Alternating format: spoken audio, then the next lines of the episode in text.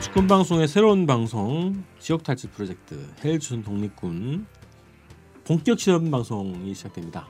아 본 방송이 아니라 아직도 시험 방송인가요? 본격 시험 방송. 아 본격 시험 방송. 공개되는 시험 방송. 저희가 아. 공개를 안 하고 방송을 이제 시험했다가 이제는 공개를 하는 시험 방송.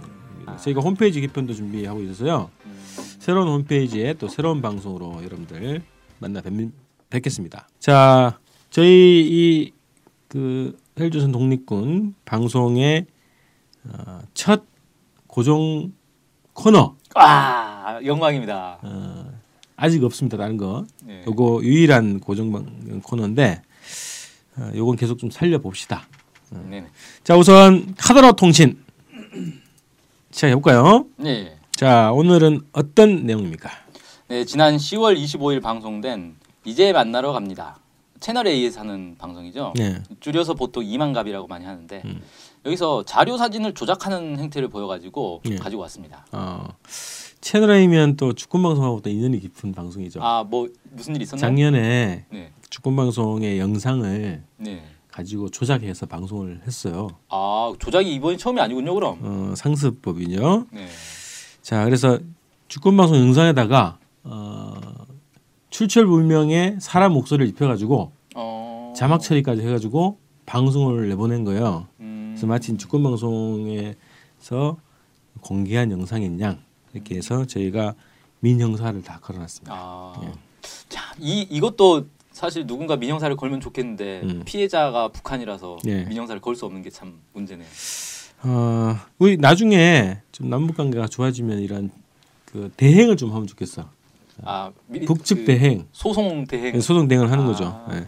법률사무소를 하나 차려야겠군요. 자 자료 사진 조작 요거는 이제 방송에서 이게 방송 언론의 자격이 박탈되는 그런 거거든요. 아, 예, 네. 그런 정도 수준의 심각한 문제다 이렇게 보여지는데 자세하게 좀 설명해 주세요. 예.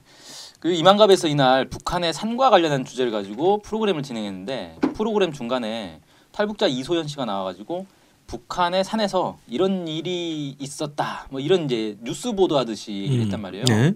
지난 3월에 북한 함경북도 지역에서 대형 산불이 발생해 한 달 동안 산불이 꺼지지 않았다는 얘기를 한 겁니다.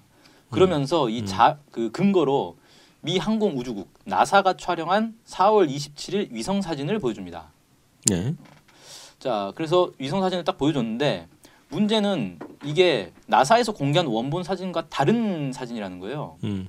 그리고 정확하게는 나사에서 공개한 건 사진인데 이만갑에서는 여기에 어 덧붙였습니다. 그러니까 쉽게 말해서 이 구름 사진에다가 연기를 더 넣어가지고 음. 마치 엄청난 연기가 나오는 것처럼 음. 하고 그거를 동영상으로 만들었어요.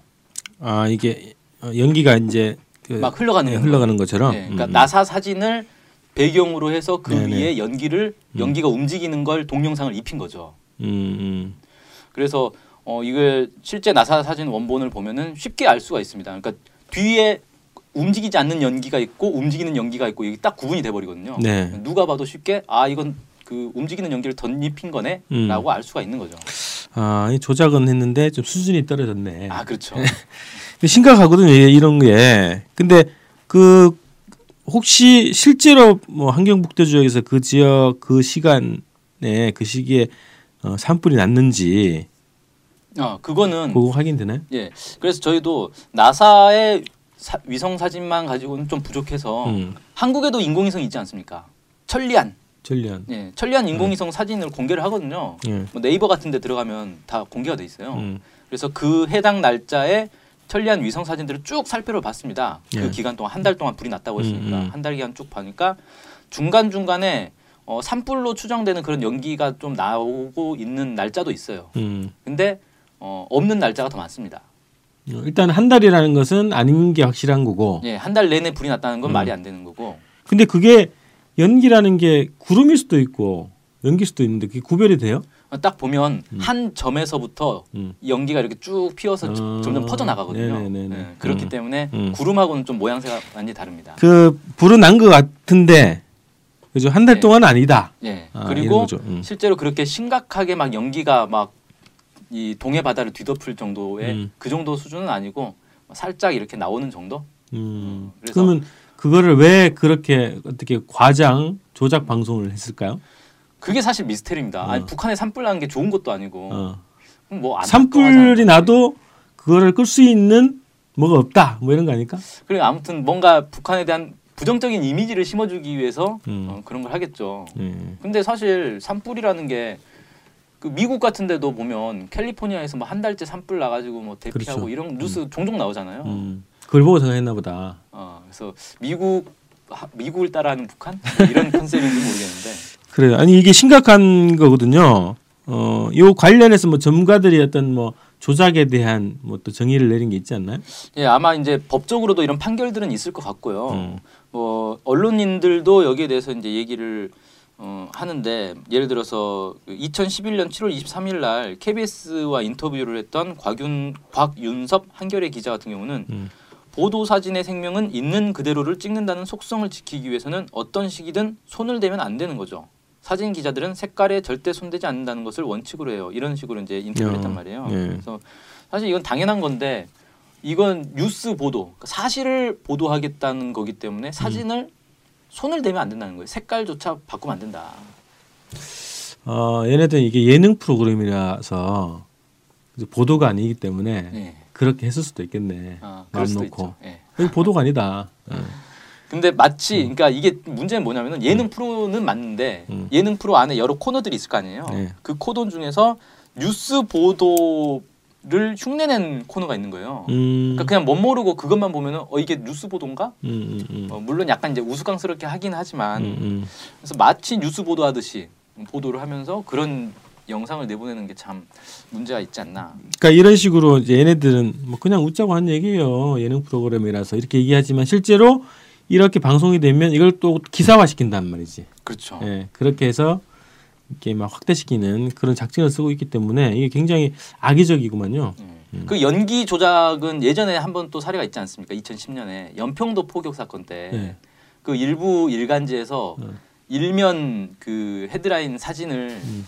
실었는데 그 사진이 실제 원본 사진하고 다른 거예요. 연기를 더 많이 넣어서 마치 어. 엄청난 피해를 입은 것처럼 막 확대해가지고 어디에죠, 그게? 그게 아 아무튼? 조중동 중 하나였을 겁니다. 저는 음. 정확하게 어딘지는 기억이 안 나는데. 네. 자, 알겠습니다. 오늘은 이렇게 어, 축구 방송 영상부터 나사 사진까지, 사진까지. 예, 조작하는 채널A의 이만갑 소식이었습니다. 자, 두 번째 오늘의 이슈. 어, 지난주까지 우리가 일본 어, 그 일제 시대 어, 강점기 이 역사적 사실을 북한 교과서는 어떻게 다루고 있냐 이 얘기를 해오고 있었는데요. 지난 시간까지는 일제 강점기 직전까지 어, 조선과 일본의 관계 이걸 좀 살펴봤고요. 자 오늘은 이제 본격적으로 일제 강점 기간 이것에, 이것에 대해서 어, 북한 교과서 어떻게 다루고 있냐 이제 이런 얘기를 어, 해보도록 하겠습니다. 어떤 내용이 나오고 있습니까? 네, 먼저 그 일제 잔인성에 대해서 북한 교과서가 상당히 자세히 서술을 하고 있습니다. 음. 특히 그 을사늑약 이후에 한반도에 본격적으로 진주해온 일제가 반일 의병 투쟁을 잔인하게 잔인하게 진압했다 음. 이런 내용들이 나오고 있는데 네네. 너무 많아가지고 이거 다 이제 열거해 드릴 수는 없고 네. 대표적인 거몇 가지만 좀 소개해 드리면 고등중학교 6학년 교과서에 있는 건데 고등중학교 6학년이면 우리의 고 등학교 고등학교 1학년 나이하고 1학년. 예. 음. 일제는 의병 투쟁을 탄압하기 위하여 방대한 군대와 헌병, 경찰 무력을 내몰았다. 놈들은 의병을 잡으면 석유로 불태워 죽이고 생매장해 죽였다. 의병 부대가 지나간 마을은 불사르고 무고한 인민들을 닥치는 대로 죽였다. 일제는 의병 토벌이라는 이름으로 조선의 애국자들을 15만 명 이상이나 학살하였다. 이게 초기에 그렇다는 얘기죠. 네, 그렇죠. 강정 초기에. 네. 음. 그리고 1910년부터 본격적으로 시작된 일제 무단 통치를 악랄하고 잔인 무도한 것이라고 설명하면서 이런 얘기를 합니다. 우선 가장 포악한 헌병 경찰 제도를 내왔다. 결과 한 개 군에 근 8개, 전국적으로 거의 2천여 개에 달하는 경찰 기관들이 설치되었으며 여기에 조선 인민들을 마음대로 처벌할 수 있는 온갖 권한을 다 주었다. 이렇게 설명하고 있고요. 또 그 밖에 조선인들의 단체를 해산하고 학교를 해산하고 식민지 노예 교육을 강요하고 민족 문화유산을 약탈하고 파괴하고 토지조사 사업이란 명목으로 100여만 정보를 총독부의 땅으로 만든 것, 금은 등의 지하 자원을 약탈하고 이런 일제 만행들에 대해서 상세히 설명을 하고 있고요. 네. 또 조선의 애국자들과 죄 없는 인민들을 닥치는 대로 잡아가두고 학살했다면서 1912년에 잡혀간 조선인들이 5만 2천 명이었는데 1918년에는 무려 14만 2천 명으로 늘어났다. 뭐 이런 내용도 나옵니다. 음. 결과적으로 북한 교과서는 일제 때문에 조선은 하나의 철창 없는 감옥으로 인간 생지옥으로 변화했다. 이렇게 서술하고 있습니다. 그 아까 이제 숫자가 나왔지 않습니까? 이제 학살했던 숫자, 네. 학살하고 이제 잡혀간 조- 조선인 숫자를 5만 2천에서 14만 2천 이렇게 늘어났다고 하는데 이 숫자의 크기에 대해서 얼마나 많은 사람이냐에 대해서 이 자체도 많지만 이 당시 인구가 2천만이었단 말이죠. 그렇죠. 지금하고는 비교 안. 그거로 비교해 보면 굉장히 많은 숫자라는 거예요. 예. 자, 3.1 운동 후에 이제 문화 통치가 이제 등장했어요. 여기에 대해서는 뭐 일제의 어쨌든 뭐 어, 회유 회유 작전, 회유 정책 뭐 이런 식으로 표현도 어, 많이 됐었는데 북에서는 어떻게 또 다루고 있습니까? 네, 북한 교과서는 이 문화 통치가 마치 조선 인민에게 무슨 큰 자유나 주는 것처럼 떠들었지만 그것은 새빨간 거짓말이고 식민지 통치는 더욱 악독해져 갔다 이렇게 이제 하면서 이게 기만적인 통치 방식이다 이렇게 얘기를 하고 있는데 그 근거로 어, 다섯 가지 정도를 꼽고 있습니다. 첫째가 총독을 일제 육해군 대장이 아닌 민간인이 할 수 있다고 주장해 놓고는 실제 식민지 통치 기간에 총독이 모두 육해군 출신의 군대 우두머리들이었다라는 거고요. 두 번째는 야만적인 헌병 경찰 제도를 보통 경찰 제도로 바꾼다고 했지만 오히려 경찰을 대대적으로 늘리고 기마 경찰, 특별 경찰, 해상 결- 경찰 등으로 확대하여 온 나라를 경찰망으로 뒤덮였다. 그러니까 이게 이제 군인이 경찰 노릇을 하는 제도에서 그러니까 일반 군인이 아닌 이제 보통 경찰제로 바꾼다 이렇게 했는데 더 늘어났고 더 촘촘해졌다 이런 얘기죠. 그렇죠. 숫자는 오히려 늘어버렸다. 뭐 이런 거죠. 그 이제 기마 경찰 하면 우리 이제 그 영화나 이런 데서 많이 보지 않습니까? 일본 순사가 말 타고 다니면서 칼 휘두르고 이렇게 음, 어, 이런 거죠. 세 번째로 민의 창달이라는 기만적인 구호 밑에 친일파들을 끌어들여 보았다. 음, 네 번째로 1925년 악독한 치안 유지법을 제정했다. 현재 국가보안법에 못해. 네, 그렇죠. 예. 다섯 번째로 조선 사람들이 사립 학교를 세우지 못하게 하고 이미 있던 조선인 학교들을 폐교시켰다. 뭐 이런 것들을 꼽고 있습니다. 네. 그 우리가 보통 뭐 문화통치 기관에 뭐 그 언론사들 그리고 학교 교육기관들을 일정 정도 허용해줬다 이제 이렇게 좀 배운 거 아닙니까 우리는? 네, 근데 여기서는 오히려 학교를 폐교시켰다 이제 이렇게 주장을 하고 있네요. 네 그렇죠. 자 그리고 국내 일부 학자들 우리 이제 한국의 학자들 얘기입니다. 지금 한참 논란이 되고 있는데 그 교학사 교과서 집필진들 뉴라이트 교과서 집필진들이 주장하는 핵심 음, 정신이죠 이게 식민지 근대화론 네, 그게 이제 논리인데 이거에 대해서 이제 어 이들의 주장은 일제 강점기 덕분에 우리가 이제 근대화로 나갈 수 있는 기초가 닦아졌다 경제 발전의 토대를 마련했다 이렇게 주장하고 있어요. 그게 이제 어 일제 식민지 근대화론 이런 겁니다. 근데 이거에 대해서 북은 어떻게 또 주장을 하고 있죠? 예, 북한 교과서는 민족 경제에 일제가 끼친 영향을 약탈이었다 이렇게 설명하고 있고요. 경제적 약탈 정책으로 인해 조선의 경제가 철저히 일본의 예속 경제가 됐고 조선인들은 비참한 생활을 하게 됐다 이렇게 해설하고 있습니다. 몇 가지 이제 사례를 보면은 어, 놈들은 이 북한 교과서는 어, 일본을 그냥 놈들은 뭐 일본 놈들은 뭐 우리 일제는 이렇게 하는데 예, 여기는 일, 일본 지주놈, 일본 놈 회사 네. 뭐 이런 식으로 표현을 합니다. 네. 예, 놈들은 토지조사 사업이라는 명목 밑에 100여만 정보의 땅을 총독부의 토지로 만들어 버렸다. 이렇게 빼앗은 토지를 제놈들의 토지 회사의 하나인 동척을 비롯한 일본 놈 회사나 일본 지주 놈들에게 넘겨주었다. 동척은 동양 척식 주식회사. 네, 그렇죠.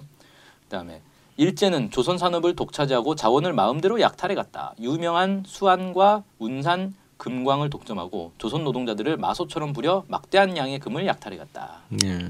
일제는 농촌 수탈도 강화하였다. 일제는 1922년부터 26년 사이에 한 해 평균 434만여 섬의 쌀을 약탈해 갔다. 1927년에서 1931년 사이에는 평균 661만 섬의 쌀을 약탈해 갔다. 뭐 이렇게 얘기를 하고 있고요. 그래서 결론적으로 일본 제국주의자들의 경제적 약탈 정책으로 조선의 경제는 일본의 예속 경제로 되고 우리 인민들은 더욱 비참한 생활을 하게 되었다. 이렇게 얘기를 하고 있습니다. 여기에 그 표시된 저 여러 가지 수치들 있잖아요. 네. 역사적 사실과 수치들은 이건 어쨌든 공동적으로 남북이 일제 치하에 있었으니까 이거 남북의 학자들이 모여가지고 구체적 우리 민족의 피해액이 어느 정도냐 이건 같이 토론해 가지고 맞춰 보면 될 것 같은데요. 그렇죠. 그죠? 그럼 좋겠죠. 네. 그래서 배상을 받아야죠 사실. 맞습니다. 자 이제 역사 교과서 국주화 논란 가운데 이제 하나가 교과서 요관순이 없다 네. 이런 주장을 하면서 이런 역사책이 올바른 역사책이냐 이런 주장을 하고 있어요. 그래서 그럼 북한 교과서에는 3.1 운동을 어떻게 묘사하고 있는지 소개해 주시죠. 예. 그 북한 고등중학교 6학년 교과서에서 3.1 운동을 네 페이지에 걸쳐서 길게 소개하고 있고요. 음. 그러니까 교과서에서 네 페이지 정도 할애하는 건 상당히 많은 양을 할애한 거라고 볼 수 있죠. 네. 교과서는 3.1 운동에 대해서 뭐 이런 식으로 얘기를 하고 있습니다. 어, 고종왕의 장례날인 3월 1일에 전국의 주요 도시들에서 일제히 독립선언서를 읽고 봉기에 들어가기로 하였다. 그러나 봉기 당일에 부르주아 민족주의자들이 군중들의 폭동적 진출에 겁을 먹고 물러섬으로써 투쟁은 애국적인 청년 학생들의 주도하에 막을 열었다. 이렇게 얘기를 하고 있고요. 여기에 부르주아 민족주의자들 그러면 이제 민족 대표 33인으로 배웠던 예, 그이 사람들이- 이제 대부분 여기에 네. 들어가겠죠. 네. 그다음에 3.1 운동에서 보여준 우리 민족의 투지와 일제 잔인성에 대해서도 많은 사례를 들어서 얘기를 하고 있습니다. 뭐 그 일일이 다 소개해 드릴 수는 없고 그 이제 논란이 됐던 유관순과 관련해서는 이렇게 나오더라고요. 충청남도 천안군에서 반일 봉기에 앞장에서 싸우다가 일제 경찰에게 체포된 16살의 여학생인 유관순은 재판정에서도 재판의 부당성을 견결히 단죄하였으며 감옥 안에서도 구람 없이 싸우다 희생되었다. 음. 이렇게 네. 표현이 되고 있습니다. 네.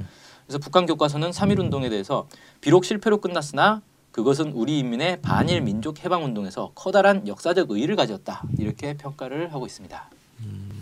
이게 긍정적으로 평가를 하네요. 네. 자학사가는 아니구먼요. 네.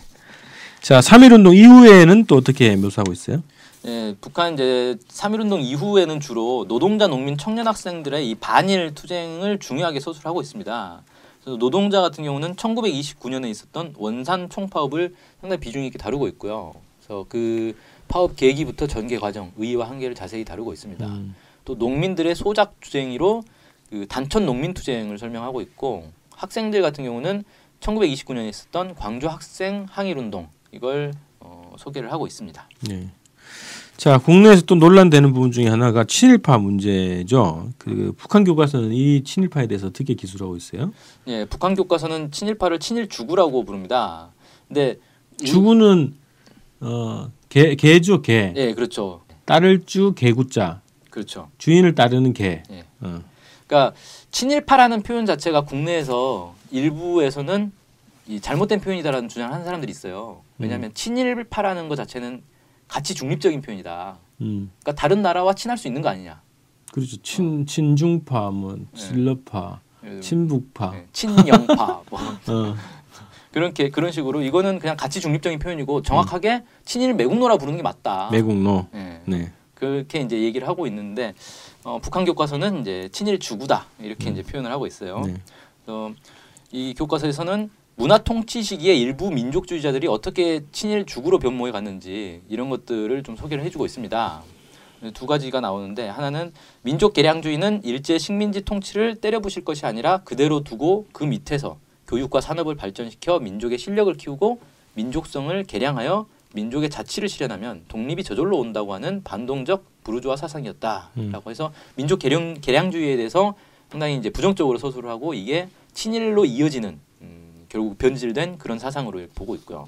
또 하나가 3.1, 3.1 인민봉기를 계기로 부르주아 민족운동은 전반적으로 쇠퇴 몰락하는 길에 들어섰다. 그것은 독립군 운동이 흐지부지 되었으며 부르주아 민족운동의 상층 분자들이 반일 독립운동을 집어치우고 일제 품속으로 기어들어가거나 다른 나라에 가서 매국 매족적인 책동을 감행, 감행한 데서 나타났다. 라고 해서 3.1운동 이후에 이제 부르주아 민족운동이 쇠퇴하니까 그 지도자들이 이제 자기들이 힘이 없으니까 결국 친일로 변절한 거 아니냐 뭐 이런 식으로 서술을 하고 있습니다. 음, 교과서 전반을 뭐 보지는 않았지만 어쨌든 지금 얘기하는 거는 그런 흐름에 대해서 이게 구체적인 인물을 지명하지는 않네요.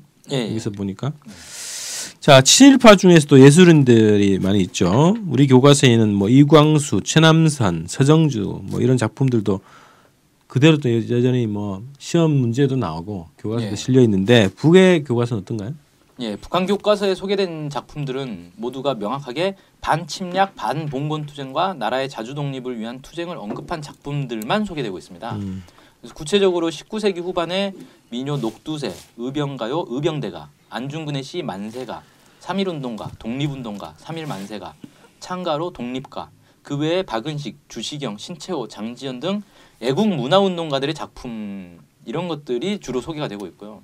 그래서 사실 한국에서는 좀 낯선 작품들이죠. 제목도 약간 낯선 네. 제목들이고 음. 그리고 1920년대 이후에는 신경향파와 사회주의 사실주의 문학들의 제목이 많이 언급되고 있습니다. 대표적으로 최서의 탈출기, 현진건의 고향, 한설야의 황혼, 조명희의 낙동강 들어보셨나요? 어, 예, 이름 들어봤네요. 예. 이런 소설들이 당시 조선인들의 비참한 현실을 적나라하게 그린 소설들이라고 합니다. 음. 이런 것들이 주로 소개되고 있다 이렇게 얘기합니다. 음, 그럼 친일파들의 작품들은 없다는 거예요? 그렇죠. 음. 자, 그 밖에 또 소개해 줄 내용이 있으면 소개해 주십시오. 예, 북한 교과서에서는 당시 역사학자들의 민족 역사 연구를 비중 있게 담고 있습니다.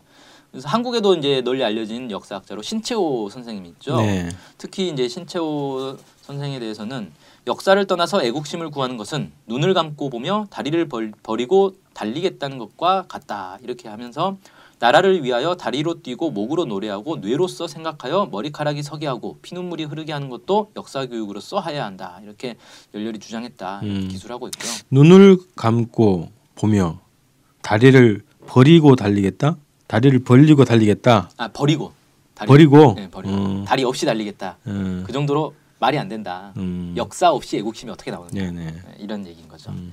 그래서 북한 교과서에서는 어, 신채호 선생의 조선 상고사, 짤막한 조선의 이야기, 이 충무공전, 을지문덕전 이런 것들에 대해서 소개를 하고 있고 박은식 선생의 한국 통사 에 대해서도 이제 소개를 하면서 이 민족의식과 애국심을 높이는데 이바지했다 이렇게 설명하고 있습니다. 음. 이 박원식 선생은 저희가 그 지난달에 그 현충원 가서 네. 그 묘지를 취재를 했거든요. 아, 그 임시정부 초대 대통령 아닙니까? 예. 어, 박은식 선생을 어, 어떻게 보면은 어, 건국의 어버이라고 할 수 있죠. 그렇죠. 사실상 어, 예. 우리 헌법에 보면은 음. 임시정부를 임시정부의 법통을 이은다고 하지 않습니까? 네. 그래서 그 임시정부의 초대 대통령이라는 것도 제대로 잘 안 알려져 있고 이분의 묘소가 현충원에 있다는 것도 잘 안 알려져 있고 어, 어, 그렇죠. 그래서 이, 이분 묘는 그한 여덟 평 좀 될까? 그런데 어, 박정희는 거의 한 천 평 가까이 되고 천 평. 예. 와. 이승만은 한 500평 정도 아. 뭐그 정도 되는 거예요. 그래서 거기 가 보면 이제 아 이 나라가 지금 친일파가 이 권력을 잡고 있구나 이걸 음. 한눈에도 볼 수 있는 그런 곳이더라고요. 네. 자 신채호 선수 는 많이 뭐 여러분들 들어보셨겠지만 조선 상고사가 가장 유명한 책 중에 하나고 또 음. 뭐 무정부주의 운동도 열심히 하시고 조선혁명선언 요즘에는 김원봉 그 얘기 많이 나오는데 아, 네. 암살 이후에 음. 그 조선 뭐죠 그 의열단의 조선혁명선언 네. 이것도 이제 신재호 선생이 이제 썼다고 그러더라고요. 음. 그래서 이런 분들이 우리에서는 별로 잘 언급이 잘 안 돼 있는 건데 북에서는 이제 언급을 하고 있다는 얘기네요. 네. 자 조선 상고사 이런 거는 저도 한번 읽어봤는데 어렵지만 어, 길지만 읽어볼 가치가 있습니다. 음. 한번 읽어보시고 저는 빵에서 읽었는데 어, 읽어보십시오. 꼭. 네. 한국 통사 이거는 좀 못 봤는데 음. 아, 이런 책들이 다시 한번 발간돼가지고 지금 이 시기에 한번 다시 네. 어, 많이 읽히면 좋겠습니다. 우리 역사에 대해서 잘 알아야죠. 네. 자 그러면 역사 이야기는 끝인가요 여기서? 네. 그 드디어 네. 이제 끝이 났습니다. 네, 네. 알겠습니다. 오늘 어, 두 가지 코너로 어, 이야기를 해봤습니다. 자, 다음 시간에 또 뵙겠습니다. 안녕히 계세요.